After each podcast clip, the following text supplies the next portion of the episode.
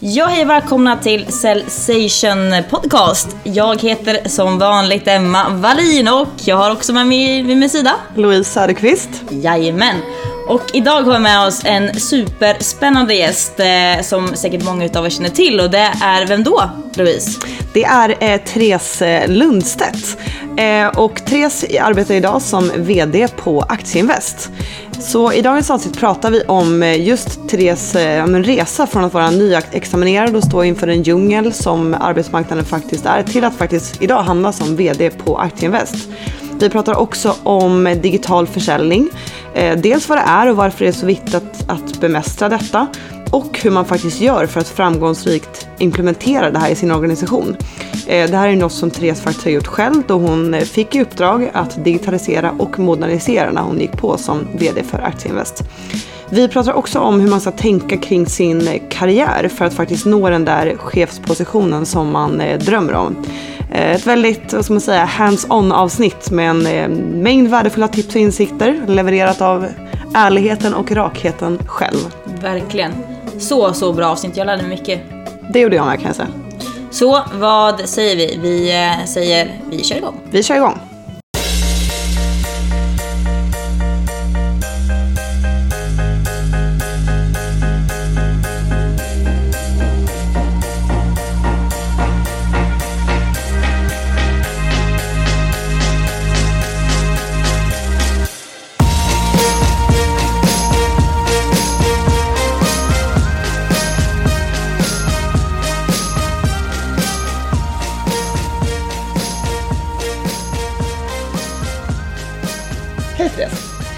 Välkommen hit!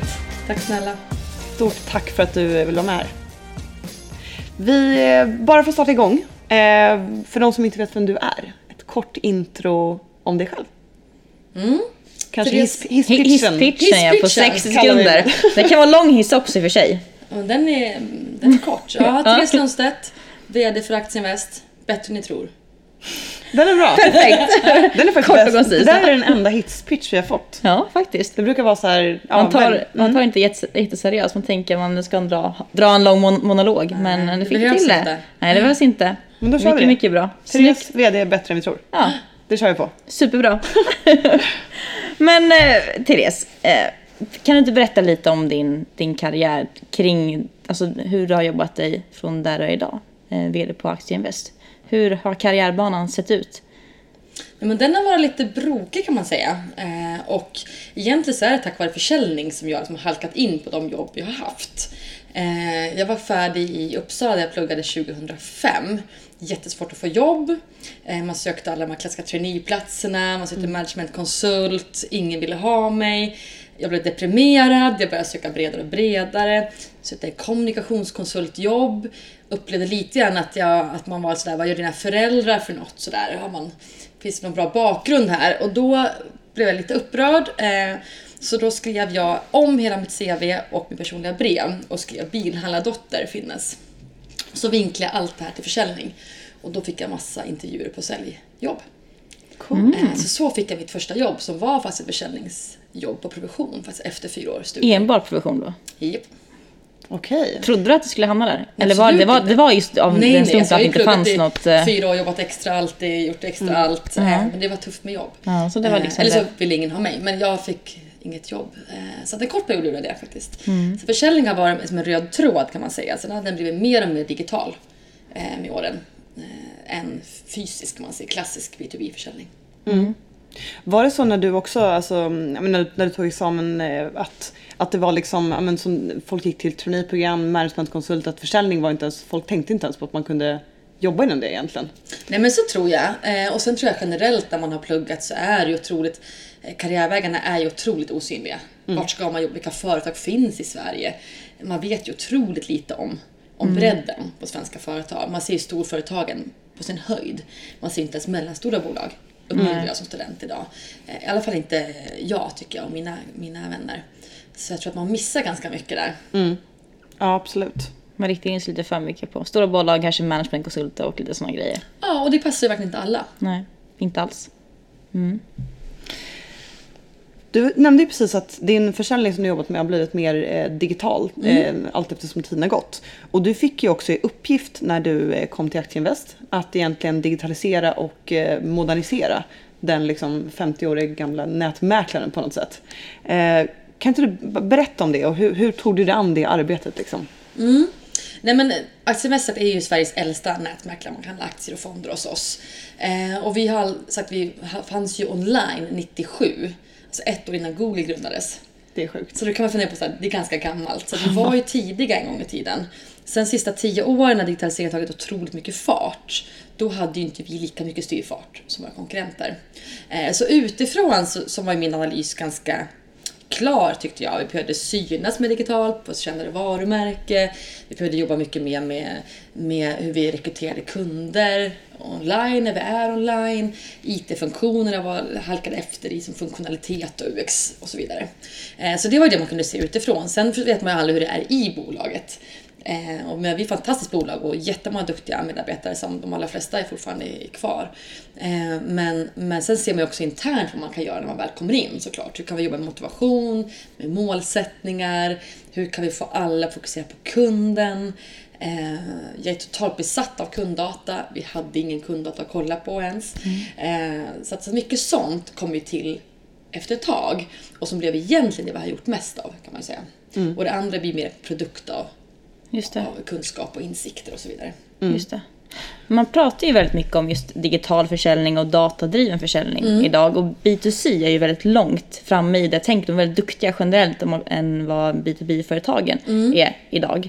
Men man ser ju att det är lite som en liten buzz, buzzword som man pratar mycket om. Just digital försäljning, data, datadriven.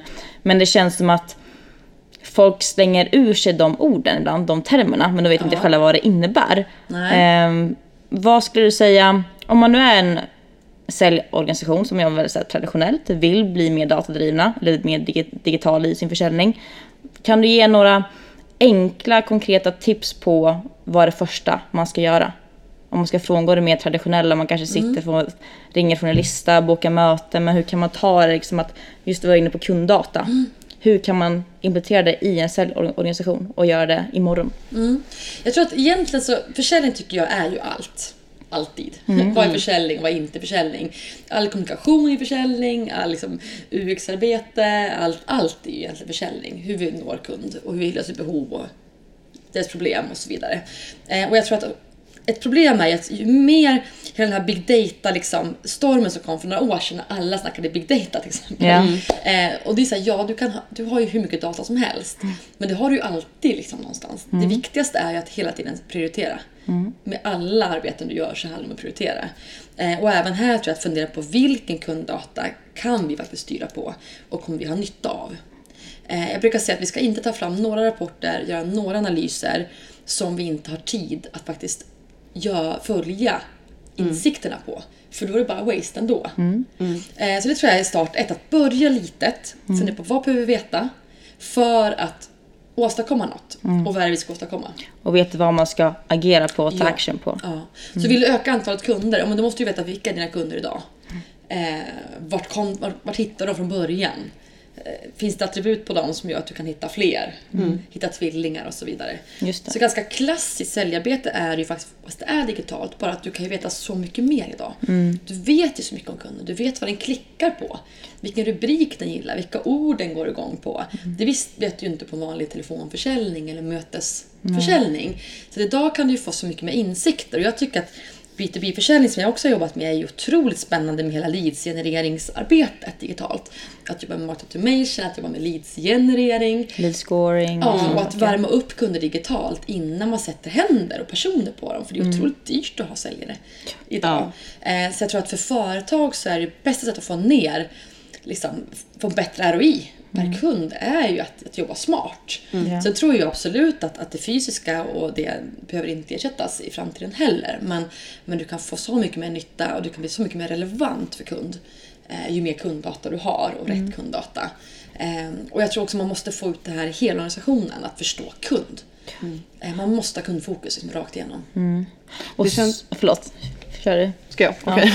Nej men jag tänker bara det, det känns som att det har blivit så mycket, numera är det ju inte någon alltså, utmaning i att, alltså, mängden information som finns tillgänglig. Nej. Utan det känns som att numera står människor med så mycket information men de vet inte hur de ska tillgodogöra sig den, de vet inte hur de ska analysera den, de vet inte vad de ska göra med insikterna och framförallt inte hur man ska få tio avdelningar att baserat på de här insikterna jobba i ett led på något Nej. sätt. För det blir ju, det känns lite så också som att fler och fler avdelningar länkas ihop för att man förstår att men så här, sälj och marknad hänger ihop, det kommer liksom intern kommunikation och allt sånt där. Det känns som att det, har blivit mycket, eller det blir mycket, mycket mer så hela tiden. Liksom. Och det tror jag är jättebra, att man, att man har ett gemensamt mål på riktigt. Det tror jag är viktigt. Men sen tror jag också att det handlar jättemycket om att bryta ner försäljning och kunddata till verksamhetsnära mål. Ja. För, för att vissa personer kan ta till sig data, vissa kan förstå kund, vissa kan förstå försäljning klassiskt. Men det gäller som ett stort bolag så måste man ju se den här intäkten vi vill nå. Hur bryter vi ner den? Vad är administrationsavdelningen med det här? Vad gör kundservice med det här? Vad gör IT med det här? Eh, för först då så kan vi alla jacka in i de här målen. Eh, tycker jag. Och den tycker jag är en ganska viktig ledarfråga. Att hur bryter vi ner det här görbart och gör det till faktiskt om vi gör annorlunda idag än igår varje dag så når vi ju någonstans och där kommer vi nå en bättre kund, kundinsikt och, och ökad intäkt och så vidare. Så där tror jag man missar ibland, att man, man ibland bara har datan och bara har kopior. Eh, och funderar kanske in- mindre på hur når vi kopiorna? Vilka aktiviteter är det som måste göras för att nå de här? För att sätta en KPI, så ska man jobba med det i 12 månader. Eh, ja, vad gör vi på dagarna då? För att allt kräver ju händer brukar jag säga. Någon måste göra något varje dag för att vi ska bli bättre. Ja. Eh, och det får man inte glömma. Och även digitalt så måste ju någon sitta och göra hantverket. Eh, och så jag tror att det är jätteviktigt att man inte bara blir jättenöjd och slänger upp ett KPI eller en graf och tänker att nu är vi datadrivna. Nej. Utan det är faktiskt vad ska göras då för att förändra den här KPIn. Eh, och sen är det svårt, för man, man måste ju både smalna av kopior men inte bli för smal så man mäter fel saker. Eh, och där tror jag man får treva sig fram. Testa några, hålla koll. Jag har gjort så att vi satte faktiskt samma kopior i hela bolaget. Styrelsen fick samma och medarbetarna fick samma. Ledningsgruppen samma. Eh, för att det inte ska spreta. Eh, så min styrelse hade 27 kopior när jag kom in. Oh wow. Och då sa jag, eh, vilka gillar ni bäst av de här? Vilka läser ni? Ja. De bara, nej men det är den här sidan va? Så de då. Och då sa jag, mitt förslag är att jag tar bort alla och så lägger jag till fem. Och så om ni saknar någon så får ni säga till så lägger jag till dem. Men det var ingen som saknade någon. Nej. Nej. Det blir det när det blir så många, då blir det alldeles för spretigt och för grötigt. Man vet inte vad man ska springa på, vad man ska fokusera på. Då blir det ingenting riktigt jättesvårt. bra. Ja, just Sen det. kanske följer jag ju fler såklart. Mm. För att det är ju också mycket att vilka, vilka är leading kopior och vilka laggar och sådär. Så att man får ha koll på lite mer såklart. Såklart. Men, Men- i, i en organisation i stora hela så är det otroligt viktigt att man håller det superenkelt och konkret. För att annars blir det väldigt lätt att man vad ska jag fokusera på nu och nej, nu ligger efter här och så måste, då blir det halvdant på, på alla plan liksom. Och den bästa av alla tycker jag, då är ju målen och kopiorna det som gör att du kan prioritera vardagen. Ja. Ska jag börja med den här uppgiften eller de här fyra? Och du ser också vad som genererar pengar i slutändan. Kan Ja. generera liksom Och det affärer man fokuserar på just business. då. Exakt, ja precis. Mm. Men sen tror jag också det är väldigt viktigt att man som eh, bolag också vågar springa smalt. Ja. Att man vågar släppa att man ska springa liksom Ja. det här. Utan man måste liksom våga gå till kärnan och de här ska vi fokusera på enbart med bolagen. Inte, inte vara här ute utan verkligen smala Prioritering är ner. ju supersvårt. Ja det är ju det. Och Och, vå- jag tror att man måste vå- att våga det också. Det krävs jättemycket mod. Och Ja. framförallt tycker jag i den här eran vi är nu, där det krävs mycket förändring och modernisering i väldigt många moderna bolag. Så handlar det ju om både att våga vara smal, men också om att väldigt mycket kill your darlings. Du måste ju kannibalisera på egna intäkter ofta. För att nå nya intäkter och inte dö ut totalt. Eh, så det har jag jobbat väldigt mycket med på Aktiesemester också. Att våga byta, helt, alltså byta målgrupper som vi ska nå. Men vi har en befintlig målgrupp som kanske är den andra. Eh, att våga ta bort intäkter som vi har mått bra och behövt på sista raden. För att kunna öppna upp för nya intäkter på sikt. Eh, och som du säger, det krävs ju mod eh, i många led för det. Men jag tror också att det är ett jättemåste. Framförallt när du ska skapa en förändring. Ja. För du kan inte göra allt. Nej, Nej. Det där är intressant för jag, jag träffade eh, i, i förra veckan så träffade jag en person som eh, som jobbar med att investera i, i startups. Och frågade då honom att eh, men okej, om, du, om du då investerar i ett startup så, eh, ska du på något sätt ge råd i den här startfasen. Och då var han så här, det, det absolut viktigaste rådet är att man måste hitta ett fokus. Någonting man ska göra bra. Och det är intressant att det där är ju såklart jätteviktigt i startups men det dör liksom inte. Det dör ändå inte oavsett hur stora bolagen blir. Man måste liksom det går inte, det bara spretar om man gör allting lite halvdant. Du måste bli jätte, jättebra på en grej och så kan det rulla och sen kan det rulla någonting annat. Superrelevant hela tiden. Ja, absolut. Ja, Så det ser vi att, kolla på stora företag idag som kommer få problem i framtiden. De har ju glömt det här. Och det är ofta att man tjänar väldigt bra pengar på sin core business fortfarande. Det är lite boiling frog syndrome. Att, att man tänker att digitalisering börjar komma nu, det är lite varmt mysigt i vattnet, men vi har ju en app i alla fall. Det kommer lite konkurrenter men det kan gå ett tag till. Och jag tror att ganska snabbt så kommer det Ja, koka rejält i det här vattnet. Och då, då är de här gamla, frogsen liksom borta. Ja. De hänger inte riktigt med. Ja, men det, alltså det har ju verkligen synts på men, stora, men, stora retailföretag, jag behöver inte nämna någon namn här, men Mm. som verkligen har, men kanske, alltså så här, de har haft sin, eh, alltså, Prime time. eh, vad ska man säga, heter det face to face handel, fysiska butiker. Mm. Och sen har man haft någon, någon e-handel vid sidan om som varit såhär, men den rullar väl med och man fokuserar inte så mycket på den utan man... En eh, hemsida. Ja men typ en, ja, men, en hemsida där man kan kanske eventuellt klicka hem någonting som kommer. Alltså, så här, och det, det där kommer ju ikapp liksom. Det går inte att ha lite så här halvprojekt på sidan om och förlita sig på att vi är stora och det här funkar. Och bara, alltså, Och det är samma där tycker jag många pratar om, men vad, vad investerar du i då Therese? Liksom, på aktier och allt det här. Och jag tittar ju otroligt mycket på försäljning, digital försäljning. Eh, bolag som är dåliga på digital försäljning säljer jag av. Som är duktiga på digital försäljning, de investerar i just nu. ja. Eh, att den trenden att man, det man är duktig på själv eller gillar själv, det kan man utvärdera bolag från. Eh, och där har jag sålt en hel del gamla retail-jättar som du är på. Eh, varav H&M är en som jag tycker inte har, Ja. har imponerat på sitt sätt att ta till sig hur man jobbar liksom, i sociala kanaler med social annonsering. Man tar inte hand om lead på sin sajt. Eh, på deras eh, Instagram så lägger de artikelnummer, vad ska jag med det till? Men så här, det är intressanta saker som man gör som som kanske inte de här snabba, rörliga företagen gör. Eh, sen kanske de repar sig och då kanske det är läge att investera igen. Men det är intressant tycker jag att den här säljkompetensen kan man faktiskt applicera både i sina investeringar och i sitt bolagsbyggande. Mm. Ja, det var ju de jag tänkte på också. Ja, det var det va? Det var lite fel. Jag vet inte, jag måste se om, om man fattar, men det var så här, det var tydligt. Men där kommer ett investeringstips också. Mm. Digital försäljning ska man kolla på. Kör på dem. Tills de förbättrar sig de andra. Exakt. Mm.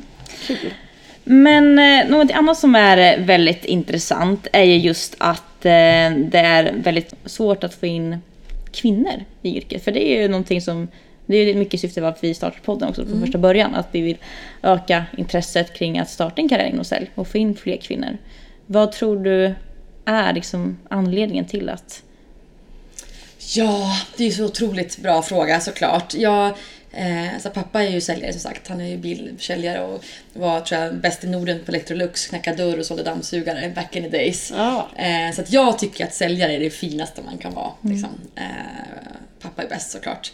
Eh, men, men, eh, så jag är uppväxt i, i en sån anda såklart. Eh, dåliga ryktet, jag tror att det kanske har att göra med lite att man kanske ofta har det som första jobb eller som extra knäck. Eller man, man ser det som något man gör om man inte har utbildning eller om man inte eller någonting sånt. Samtidigt som jag är otroligt många som har gått säljvägen eh, till jättefina jobb. Eh, jag menar, kundinsikterna man har som säljare och möjlighet att stänga affär, att det, det behövs ju affärer. Så jag, jag förstår inte heller riktigt. Jag slåss ganska mycket för försäljning, det finaste som finns. Eh, och även internt hos oss eh, så lyfter vi det väldigt, väldigt mycket. Men jag tror att det kanske har lite med det att göra. Jag tror att det kanske också är så att det krävs alltid förebilder, tycker jag, för att lyfta yrken och så vidare. Och man lyfter kanske inte säljare externt så mycket. Internt lyfter de ganska mycket. Men om man ska säga så här, berätta vilka som är säljchef på de här stora bolagen, då är de inte så namnkunniga. De är inte så intervjuade. Eh, det är väldigt mycket att man är väldigt vd-kåta generellt tycker jag i Sverige. Det är alltid vd som ska synas. Och, för jag är här till exempel. Det är bättre att prata försäljning hos oss, vem vet? Nej, men så här, det är väldigt mycket titlar. Eh, och försäljningschefer tror jag fokuserar mycket på sina affärer istället. Eh, så jag tror att lite därför kanske, inte så mycket rampljus. Eh, vilket är konstigt för att menar, så det är s- enormt intäktsfokus i svenska bolag också. så, att, ja, men, så det tror jag nog lite grann. Ehm, men som sagt, sen, sen vad, vad det beror på. Jag, ja, det är ju också lite grann tror jag, vad, vad är försäljning? Som jag alltid pratar om också. Vad är, vad är det för något? Är det det här liksom klinga i klockan som ni hade här ute? Liksom, eller vad, vad är liksom måste man vara den här liksom blodtörstiga krängaren som jag tror folk ser framför sig? Eller kan det vara någon väldigt smooth tjej som bara landar affärer på kundbehov? Eller vad, vad är man ser framför sig? Eh, och jag tror att det digitala kommer kunna ändra det här lite grann. Där man nu, att kommunikationen är så viktig till exempel i försäljningen där. Att content är king igen. Liksom. Eh, men sen tror jag fler tjejer, ja, jag vet inte, jag, tycker, jag tror att vi kommer få det är ju många killar som inte heller väljer det. Ja. Också. Jag tycker man ska inte vara så liksom Prata egenskaper egentligen. där. Jag tror att egenskaper är jättemångt och mycket och samma där förebilder när det gäller allt. Ehm, men jag tror att kanske också det här återigen att, att prata om vad det är man gör mer än att det är liksom släpa hem ett byte.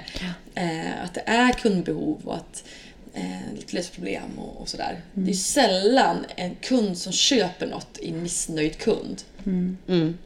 Där och då. Man har ett aktivt val. Ett sam, man, det är som ett skaka hand, ett samgående att göra en affär. Exakt. Eh, och det är liksom det, är det det handlar om, att hitta samförståndet. Eller, eh, och det, det passar ju väldigt många människor. Eh, olika personlighetstyper. Och, Så egentligen så handlar om kanske då i, redan i när man ska söka nya medarbetare inom försäljning. Att kanske då skriva andra typer av ord i annonsen. För att, Ja.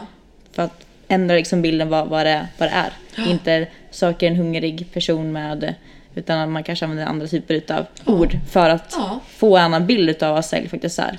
För menar, sälj handlar ju om, det handlar ju otroligt mycket om att vara dedikerad, att vara liksom otroligt noggrann, att vara doer, saker gjorda för att hända. Eh, och där, menar, tittar du på, skulle du sätta det i en annons, då kanske det är mer en administrationstjänst. Liksom. Eh, som också är lika viktigt att få saker gjorda. Liksom. Så att jag tror att man har mycket, man har, vi har mycket där att jobba med som ledare också, att hur vi coachar folk och vilka vi vill få in och hur vi vill blanda upp det där tror jag. Också prata om det inom skolan. Alltså Ja, universitet. ja, gud. För Alltså, att jag menar, det är ja. bästa skolan inom försäljning om man vill driva bolag. Och där tror jag att UF-trenden att med ung, företagsamhet har varit jättebra för försäljningssidan tror jag. Absolut. Att, att få fler att testa på det och se att pengarna måste ju in hos det bolag. Eh, så den tror jag har hjälpt mycket faktiskt. Men sen också hela, alltså, hela arbetet med att på något sätt branda eller eh, göra rättvisa för vilket kvalificerat yrke eh, säljare faktiskt är. Ja. Alltså hur mycket ansvar man har, hur mycket pengar man har ansvar för, vilka högt uppsatta människor man får träffa tidigt i sin karriär. Alltså jag vet inte hur många eh, Alltså hur många VDs på stora bolag, alltså så här, ja, men försäljningschefer, alltså som man får träffa i ett tidigt stadie av sin karriär när man är superjunior. Det tror inte jag man får, alltså som alltså sitta och knacka Excel som någon managementkonsult på X-bolag. Alltså ska jag inte... Vi gör det där igen. Namndra på Nu ska jag någon. inte namedroppa. Nej då. McKinsey och Ja, jag säger McKinsey. nej. Nej men alltså så här, det, det blir som att så här, vissa tjänster är så otroligt hypade. Det är så otroligt hypat att och bli managementkonsult efter fyra år på universitetet. Och många gånger så knackar du Excel i två år och ser inte dagens ljus i princip. Alltså så här, Och sen, och sen handlar det om att man ska, man ska göra det som man är bra på, när man kommer till sin rätt. Eh, och samma tycker jag att det är väldigt mycket fokus på att alla ska bli chefer, alla ska bli ledare. Det passar ju inte heller alla. Eh, en specialist som är superduktig på det den gör är ju otroligt färdig för bolag. Eh, passar man för det så är det en jättebra väg att gå. Att bli smal och specialisera sig. Så jag tror att man passar för olika saker. Sen får man testa saker för att hitta sitt flow. Exakt. När har jag flow och vad gillar jag? Men jag tror ju att har man en, en, liksom en talang för försäljning, då ska den odlas. Det finns inget finare. Eh, så jag tycker att den, absolut så bör man lyfta det mer. Och det, är också, alltså det finns ju verkligen så många olika personlighetstyper som kan bli otroligt duktiga säljare. Det vet jag att alltså, när, vi, eh, jag menar, alltså, när du och jag började här så vet jag att många av alltså, de bästa eh, säljarna som jobbade, som jobbade i Finland som man träffade. Och jag kommer ihåg att jag tänkte säga bara, är det här en duktig säljare? För jag såg verkligen framför mig någon så här supersnackig, social kille och här kom en helt annan typ. Som man märker säljer på sitt sätt, alltså man gör sin grej av det. Och det var otroligt inspirerande tyckte jag. Att det var så här, okej men det här kan man faktiskt göra till sitt eget. Och se hur min personlighet kan matcha i det här liksom. Och det, hade, det visste inte jag innan. Eh, Therese, du har ju eh, suttit i en rad styrelser och du har haft eh, många alltså, chefsjobb, ledarpositioner. Eh, om man är tjej och så drömmer man om att utvecklas som ledare, få en chefsposition. Om du skulle liksom ge tips till en, en sån person som är där i karriären och säger jag vill så gärna ha ett chefsjobb, jag vill bli ledare. Hur går man tillväga? Hur har du kommit dit liksom? Ja, eh, nej men jag är en, en träningsprodukt. Brukar jag säga. Jag har inte Ja. så mycket talang. Utan jag, jag är en träningsprodukt. Jag har jobbat jätte, jättehårt i massa år. Eh, allt till att, att ta jobb, när jag får bra jobb och försöka göra ett väldigt, väldigt bra jobb där. Och våga lita på att det kommer löna sig i slutändan. Så att jag har inte alltid haft de bästa titlarna på alla ställen utan jag, jag har gne- gnetat på. Eh, sen har människor gett mig chansen eh, och då har jag vågat ta den. Så det är också viktigt att, att när det öppnar sig något, att man vågar ta något. Att man inte tänker att jag kan ju inte det här eller hur ska det gå och tänk man misslyckas. Eh, gäller både kvinnor och män, återigen. Eh, och sen tror jag väldigt mycket på att det som är viktigt är ju att, att se till att du har mätbara mål. Eh, därför att siffror ljuger inte.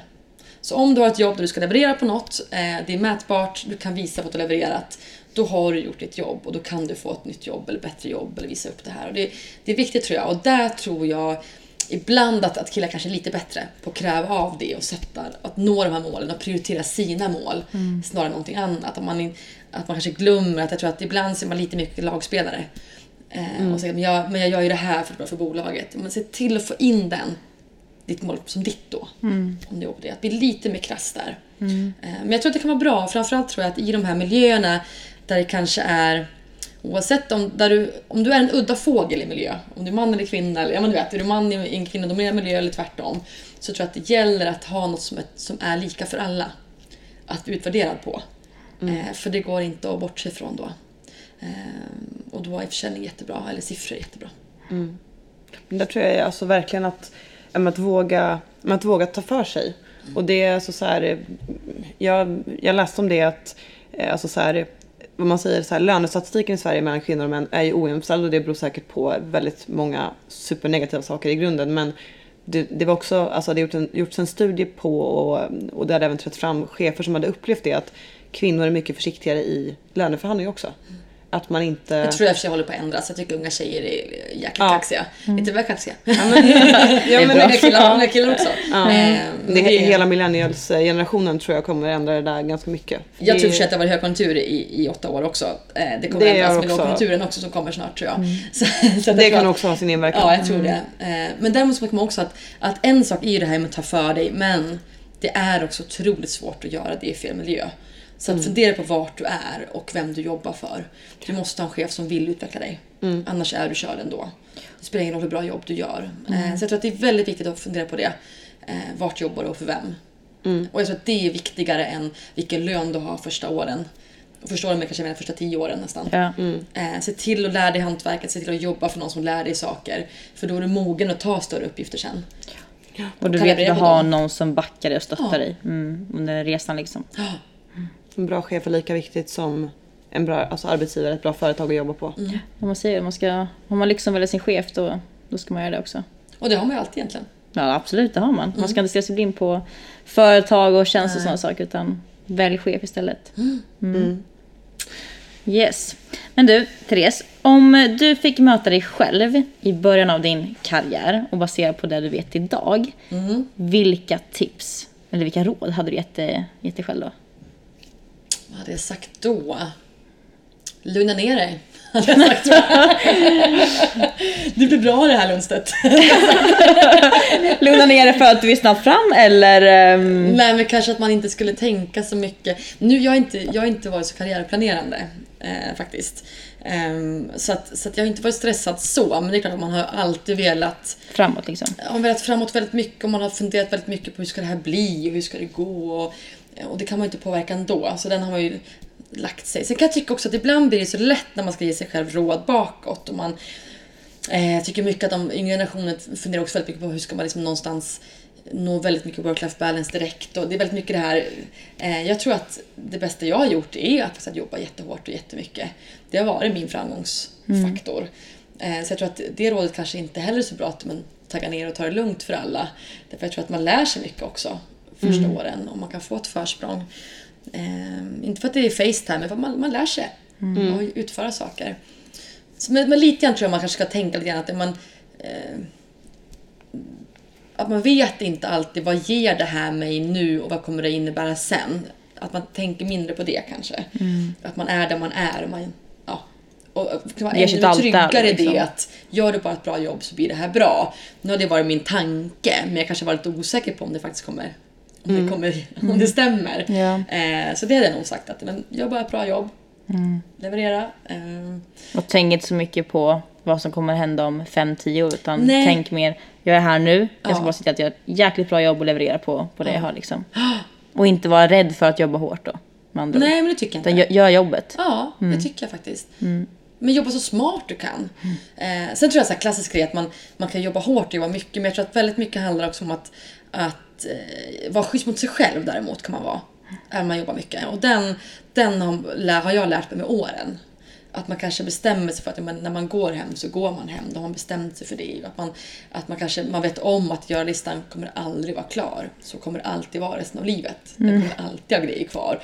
Och du kommer alltid stryka de sista tio 31 december varje år och det var inte så viktigt. För att Det gick ju ändå. Men att hitta lite den där ron i, i sin egen prioritering. Just det. Eh, den kan ju vara bra. Och det innebär inte att man ska behöva jobba mindre eller vara mindre ambitiös. Men att, att vara lite mer... ehm, att inte låta det påverka en stressmässigt. Det är skillnad på att ha mycket att göra och att vara stressad. Eh, och den tycker jag är väldigt bra på att hantera idag mot förut. Och den skulle man gärna hitta så tidigt som möjligt tror jag. Just det. Vad, har du gjort någonting för att ha kommit dit eller har du bara, du har bara lärt dig med åren eller har du någon nyckel där som, man kan, som du kan tipsa om? Bara taggat ner. Jag tror generellt så tror jag erfarenhet är ju härligt och nyttigt och gör, gör en lite mer lugn. Man har gjort saker förr, man har varit med om saker förr. Eh, men jag tror att det handlar väldigt mycket om att just den här insikten av att man prioriterar och då gör man det på riktigt. Och prioriterar ner något så har jag prioriterat ner det. Då, då är det inte att göra idag. Nej, just det. Jag har fått höra, det, där, alltså, det, där, det där är roligt tycker jag för mig att höra. För jag har fått höra eh, av, eh, av flera personer att så här, ja, men så här, Louise fokusera bara på att göra det du jobbar med just nu riktigt bra. Och sen kan du tänka på hur du vill klättra. Det kommer komma naturligt om du bara gör det här bra nu. För att man har på något sätt, eller jag har på något sätt i alla fall en inre karriärstress hela tiden. Har du det? Jag har en inre karriär, ja men det har jag faktiskt. Alltså så här, Vad, vad är du stressad över då? Vart ska men du? jag, nej men, jag, jag, vill bara, jag vill bara framåt. Jag vill, Ja. alltså så här, om, om Sverige är vd-kåta, jag är lite så här rollkåt ibland. Jag, bara Ja. vill liksom, jag vill bara egentligen få en dokumentation på att jag går uppåt. Alltså så här, få mer ansvar hela, hela tiden. Mm. Och, och det där kan bli otroligt, alltså det kan bli en otrolig stress ibland. Ja. Att det är så här, fast jag egentligen bara borde förlita mig på att så här, men gör du det här bra Mm. så kommer du få klättra sen. För det har ju hänt, det är ju det som har hänt tidigare. Liksom. Men det, det känner jag ofta. Ja. Jag tror att det är jättevanligt. Och jag tror att framförallt så, man, så glömmer man lätt att man, man vill gärna få den där fina titeln snabbt. Och jag tror att det finns en, en risk att man stagnerar på den titeln också då. Om du inte lär dig hantverket i grunden. Eh, så jag tror man ska inte vara rädd för att gå åt sidan också. När det känns rätt. När du får ett bra jobb, där du kan göra ett bra jobb, där du har en bra chef som ser dig. Att fokusera snarare på det, för att det handlar också om att hur många människor har jobbat med dig och vet att du är duktig och gör ett bra jobb och levererar. Det kan vara det det handlar om för dig. Få det här riktigt bra jobbet om fem år eller tio år, när det verkligen gäller. Snarare än byta jobb här och nu idag. Så jag tror att, att tänka lite mer så att vart, det är bra att ha ett sikte tycker jag någonstans. Det kanske inte blir där man hamnar, det gör man ju sällan. Men skitsamma att ha ett mål bara för att ja, sätta upp något där uppe. Men just att fundera på vad, om jag sitter där, vad behöver jag kunna då? då? Du kanske är en massa andra saker att jobba med. Eh, se till att plocka på dig de erfarenheterna längs vägen. När tillfälle ges och hitta bra chefer och här och bra bolag. Istället för att sikta dit först. För sitter du där och inte kan leverera på den posten, då blir det ännu tråkigare. När du äntligen nått ditt mål och så vart det inget bra. Den är ju jobbigare att falla ner därifrån än, än innan. Mm. Bättre liksom att hamstra erfarenhet Ja. och sen sitta där och göra någon riktig kickass intervju för ett sjukt jobb. Ja, Om mycket längre tid än Ja. vad man har tänkt. Det där, var- ja, Och det är ju mycket jag tycker att erfarenhet sätter sig i magen. Att ta beslut med magkänsla kan man tycka är så här, att det är ogenomtänkt. Men du, du tar ju beslut med erfarenhet och kunskap. Eh, och ju mer du har varit med om desto bättre beslut tar du ju och snabbare och bättre. Så jag tror att eh, man ska inte glömma det att allt man gör har man nytta av. Riktigt, riktigt bra. Bra tips. Ska vi försöka summera det? Vad var det första? Tålamod eller inte ha så bråttom fram. Ta det lugnt. Ta det Ja. lugnt, liksom att eh, gör det, där, du är idag, gör det riktigt bra. Gör, lär dig hantverket ja. Eh, nummer två, Men gör hantverket. Eh, se till att göra ett bra, riktigt bra jobb vart du än är och mot alla. Alla stakeholders du har runt omkring dig. Eh, och sen eh, våga när tillfälle ges. Och, sen, och sen se till att och, men se till och välj tillfällen där du kan, där du kan leverera också.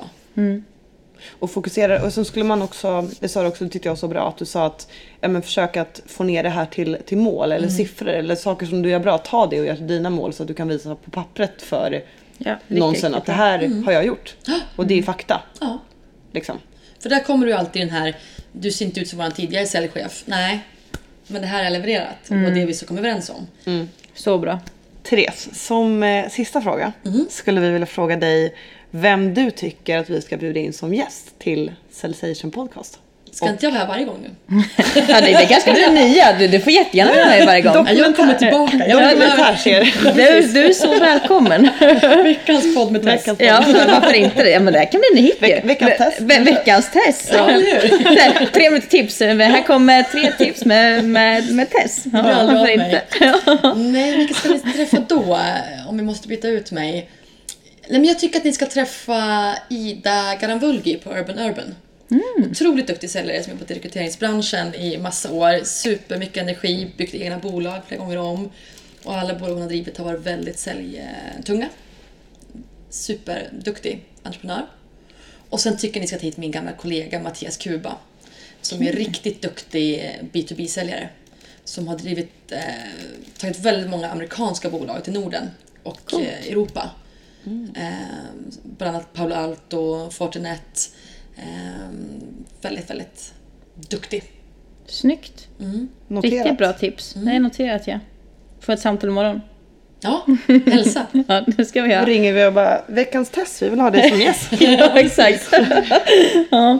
Nej, men fantastiskt. Super, super kul att uh, ha dig här Therese. Det har varit en riktigt, riktigt bra, um, bra session. Vad bra.